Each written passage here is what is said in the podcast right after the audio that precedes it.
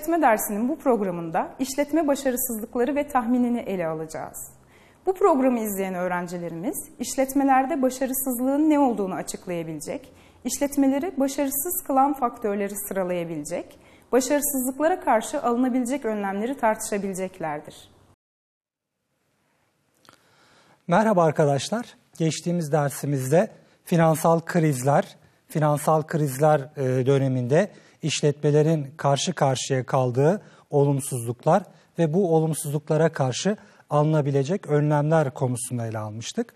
Bu konuya bağlı olarak ve e, benzerlik gösteren bir başka konuyu işletme başarısızlıkları ve tahmini e, konusunu bu dersimizde ele almaya çalışacağız. İsterseniz öncelikle başarısızlık ne demektir? Bunu bir e, tanımlamaya çalışalım. Başarısızlık belirlenen bir hedefe ulaşamama durumu olabilir. Şimdi işletmeler açısından bu konuyu ele alacak olursak iki tür başarısızlıktan söz edebiliriz. Bunlardan bir tanesi ekonomik başarısızlık, diğeri ise finansal başarısızlık konusudur. Ekonomik başarısızlık dediğimizde bir işletmenin elde ettiği gelirlerinin tahmin ettiği gelirlerden daha düşük olması şeklinde tanımlanabilir. Örneğin işletme 2011 yılı için 50 milyon TL gelir hedeflemiş ama 40 milyon TL gelir elde etmiş. Bu işletme açısından bir ekonomik başarısızlıktır. Yine ekonomik başarısızlığın ikinci bir tanımını şöyle yapabiliriz. Bu da işletmenin elde ettiği gelirlerin maliyetlerini karşılamaması. Diyelim ki yine 2011 yılı için konuşalım. İşletmenin toplam maliyetleri 40 milyon lira ama elde ettiği gelir 35 milyon lira. Maliyetin altında kalmışız. Bu da bir başarısızlıktır. Ekonomik anlamda bir başarısızlıktır. Üçüncü olarak ise ekonomik başarısızlığı şöyle tanımlayabiliriz. İşletmenin yapmış olduğu yatırımlarının iç karlılık oranının işletmenin sermaye maliyetinden düşük olmasıdır. Şimdi burada e, sermaye maliyeti ne demek? Bu konuyu biraz açıklamakta fayda var. İşletmenin kaynakları var biliyorsunuz. Bilançonun pasifine baktığımızda yabancı kaynakları var, öz kaynakları var ve bunların işletmeye bir maliyeti var. Bu kaynakların ortalaması alınarak ortalama sermaye maliyeti hesaplanıyor. Diyelim ki işletmenin ortalama sermaye maliyeti %20. Biz de yeni bir yatırıma girişiyoruz. Örneğin yeni bir fabrika açtık ve bu fabrikadan bir takım gelir beklentilerimiz var. Bu yapmış olduğumuz yatırımın iç karlılık oranı eğer %20'nin altında kalırsa, örneğin %17'de, %16'da kalırsa bu başarısız bir yatırımdır. Dolayısıyla ekonomik anlamda işletme başarısız olmuş demektir. Başarılı olabilmesi için sermaye maliyetinin üzerinde bir iç karlılık oranını elde etmemiz gerekiyor. Diğer bir tanım veya kavram finansal başarısızlık konusudur. Ekonomik başarısızlıkla finansal başarısızlık birbirine benzeyen kavramlardır. Fakat tam olarak aynı şey değildir. Şöyle isterseniz bir örnekle açıklamaya çalışalım.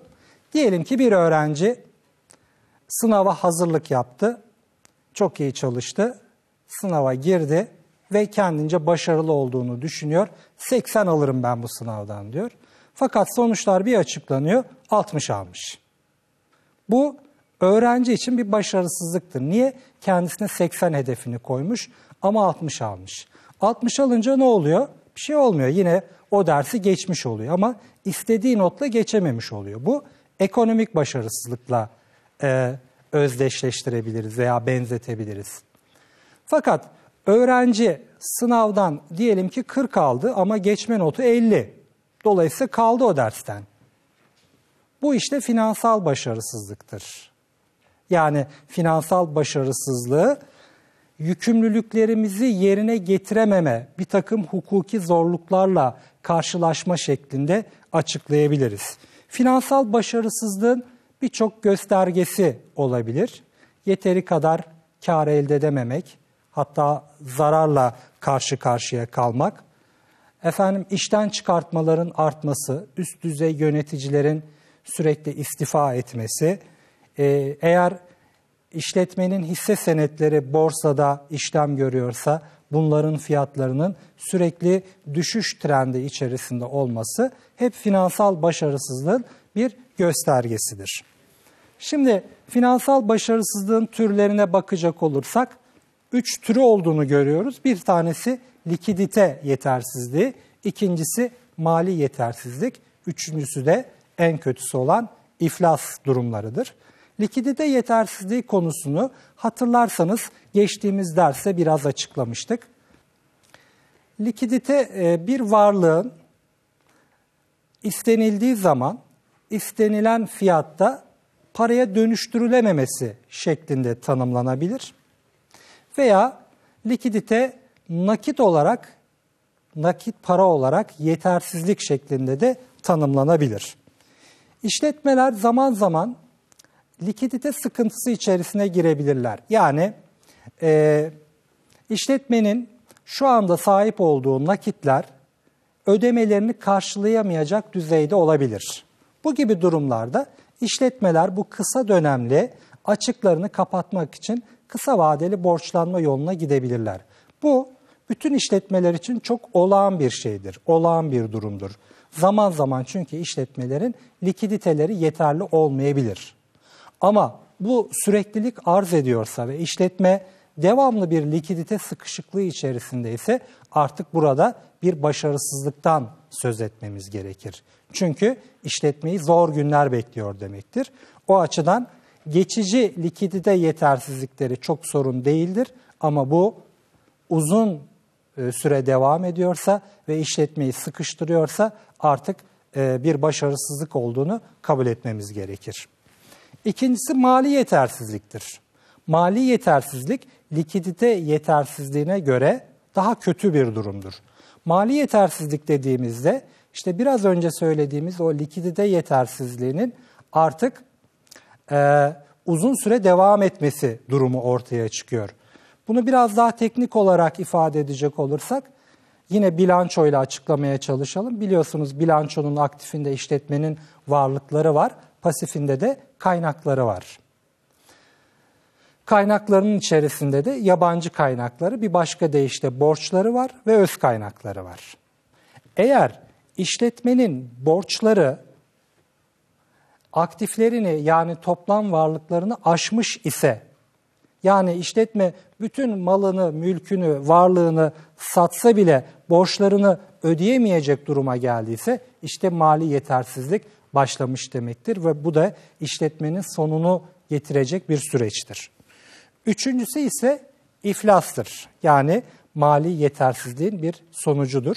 İflas aslında hukuki bir kavramdır. Yani alacaklılar veya işletmenin kendisi e, Türk Ticaret Kanunu'na göre, İcra İflas Kanunu'na göre iflasını isteyebilir. Yani faaliyetlerini sona erdirebilir. Bu da işletmenin sonu olacaktır. Evet biliyorsunuz işletmeler e, insanların ihtiyaçlarını karşılamak üzere mal ve hizmet üreten e, kurumlardır. Tabii bunu yaparken de karlılığın ön planda olması gerekir. Yani işletmeler kar elde etmek amacıyla kurulmaktadırlar.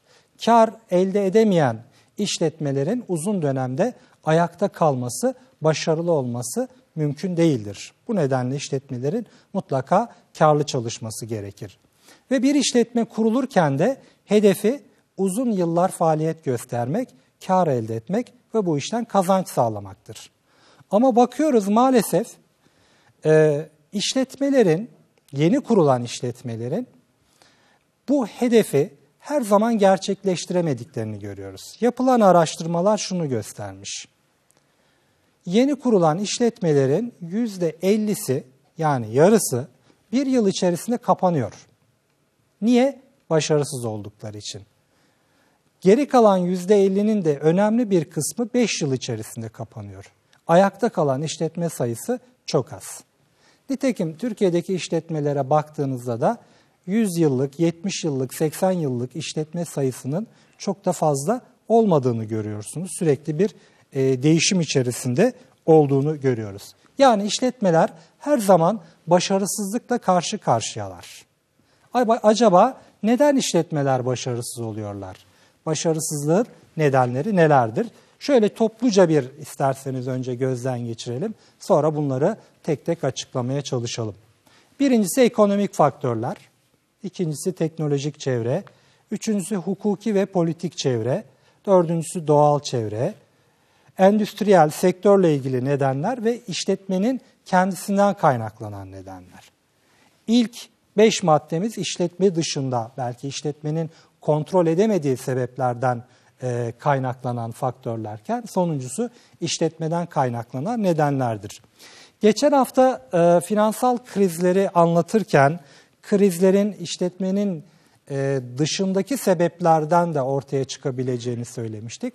Başarısızlık da aynı şekilde işletmeden kaynaklanmayan sebeplerle de olabilir. Bunlardan birincisi ekonomik faktörlerdir. Ekonomik faktörlere baktığımızda yine finansal krizler işletme başarısızlıklarının en önemli sebebidir. Bunu başta söylemekte fayda var. Ekonominin durgunluğa girmesi, büyüme hızının yavaşlaması da e, işletmeleri başarısız kılan sebeplerden bir tanesidir. E, finansal krizler, ekonomik durgunluk, e, işletmelerin kaynak sağlama olanaklarını da yavaşlatır. Ülkemizde işletmelerin yabancı kaynak olarak en çok başvurduğu kurum bankalardır biliyorsunuz. İşletmenin kısa dönemli nakde ihtiyacı olduğunda ilk başvurduğu yer bankalardır. Fakat ekonomik kriz dönemlerinde, finansal kriz dönemlerinde bankalar kredi vermekte biraz çekingen davranabilir. Ve yine bu e, ekonomik kriz dönemlerinde faiz oranlarında yükselmeler de görülmektedir.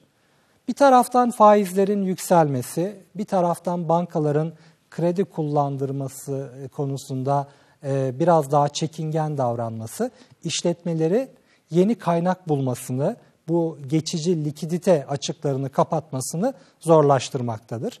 Bu nedenle de e, bankaların tutumu işletmelerin e, başarısı veya başarısızlığında önemli bir yer tutmaktadır ülkemizde.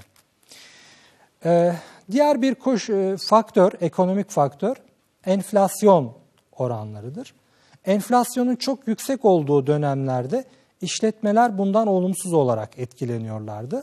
Fakat e, enflasyon yüksek olunca işletmeler e, likidite ihtiyaçlarını veya nakit açıklarını ürünlerinin fiyatlarını artırarak bir şekilde kapatabiliyorlardı. Yani bu süreci biraz daha uzatabiliyorlardı. Son yıllarda ülkemizde e, biraz daha düşen veya düşük seyreden enflasyon oranları var biliyorsunuz. Bu işletmeleri yeni bir ortamla karşı karşıya bıraktı. Yüksek enflasyon döneminden düşük enflasyona geçişte işletmelerin biraz bocalamasına yol açtı. Çünkü eskisi gibi istediği kadar zam yapamıyor işletmeler. Bu da e, nakit ihtiyaçlarını karşılamada biraz daha sorun yaratmaya başladı. O yüzden çok yüksek enflasyonda veya düşük enflasyona alışamama durumu da işletmeleri başarısızlığa sevk etmektedir. Evet, günümüzün önemli olgularından bir tanesi de teknoloji. Teknoloji çok hızlı değişiyor. 19. yüzyılda belki 100 yılda yaşanan teknolojik gelişmeler günümüzde 3-5 yılda yaşanabiliyor. Bu değişen teknolojik ortamada işletmelerin ayak uydurması gerekir. Eğer işletmeler bunu ayak uyduramıyorlarsa bir müddet sonra piyasadan çekilmek zorunda kalacaklardır. Hukuki veya politik düzenlemeler veya politik istikrarsızlıklar da işletmelerin faaliyetlerini etkilemekte. Yeni çıkan kanunlar veya kanunlarda yapılan değişiklikler işletmelerin faaliyetlerini olumsuz yönde etkileyebilir. Bu da bir başarısızlık faktörüdür. Evet, işletmelerin üretim kaynaklarından bir tanesi, e, genel iktisat derslerinden de hatırlayacağınız üzere doğal faktörler, e, doğal kaynaklardır. Yani işte hava, toprak, su, madenler gibi doğal kaynaklar işletmelerin temel üretim faktörlerinden birisidir. Dolayısıyla üretimde işletme bu doğal faktörlere bağımlıdır aslında. Bu e, doğal kaynaklarda meydana gelen azalmalar veya işletmenin e, bunlarda e, bu doğal kaynaklardan kullandığı kısmının pahalılaşması, bulunamaması, kıtlaşması da işletmenin başarısızlığına sebep olabilir. Örneğin bir maden işletmesini düşünün. Maden çıkartıyor. Örneğin mermer çıkartıyor. Bunu işliyor, satıyor. Diyelim ki o madenin artık azalması veya verimli şekilde çıkartılamaması mermerin işletmenin başarısızlığına yol açacaktır. Diğer bir faktör sektördeki gelişmeler. Sektöre çok sayıda efendim yeni firmaların girmesi, bunların daha değişik e, üretim şekillerini uygulaması, daha özetle rekabet diyebileceğimiz keskin rekabette, güçlü rekabette işletmenin başarısız olmasına yol açabilecektir. Bunlar tamamen işletmenin kontrol edemediği gelişmelerdir ama bir de işletmeden kaynaklanan sebepler vardır ki e, işletme yöneticilerinin kontrol edebileceği faktörler vardır ki burada başarısız olunması durumunda işletmeler e, sonu iflasa kadar gidebilecek kötü durumlarla karşı karşıya kalabilirler. Evet sizce işletmenin kontrolünde olan, işletmeyi başarısız yapabilecek faktörler, gelişmeler, durumlar neler olabilir? Yani işletme nerede hata yaparsa başarısız olabilir. Bu konuda düşüncesi olan arkadaşımız var mı? Giderlerinin fazla olması, gelirlerden daha fazla olması. Giderlerini kontrol edememesi, çok fazla giderinin, çok fazla maliyetinin olması. İşletme yöneticileri giderleri kontrol altına alabilir. Eğer bunu alamıyorsa başarısızlık faktörlerinden birisidir diyor arkadaşımız. Başka?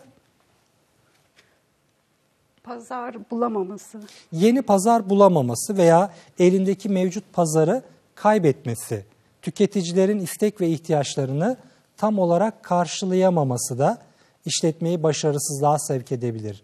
Yani burada aslında işletmenin sürekli kendini yenilemesi gerektiğini düşünüyoruz değil mi? Kalitesi mesela. Evet kalite. Ee, tüketicilerin önem verdiği konulardan bir tanesi kalite. Uygun fiyatla uygun kalite diyelim daha doğrusu.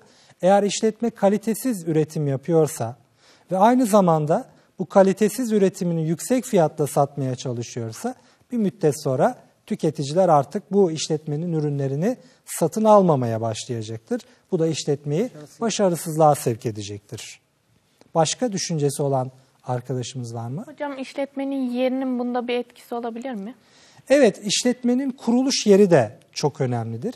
Yanlış yerde kurulan işletmeler bir müddet sonra satışlarını artıramayacaklardır veya istediği satış rakamına ulaşamayacaklardır veya işletmenin yanlış yerde kurulması maliyetlerinin yükselmesine yol açacaktır. Örneğin ulaşım maliyetlerini, taşıma maliyetlerini artıracaktır.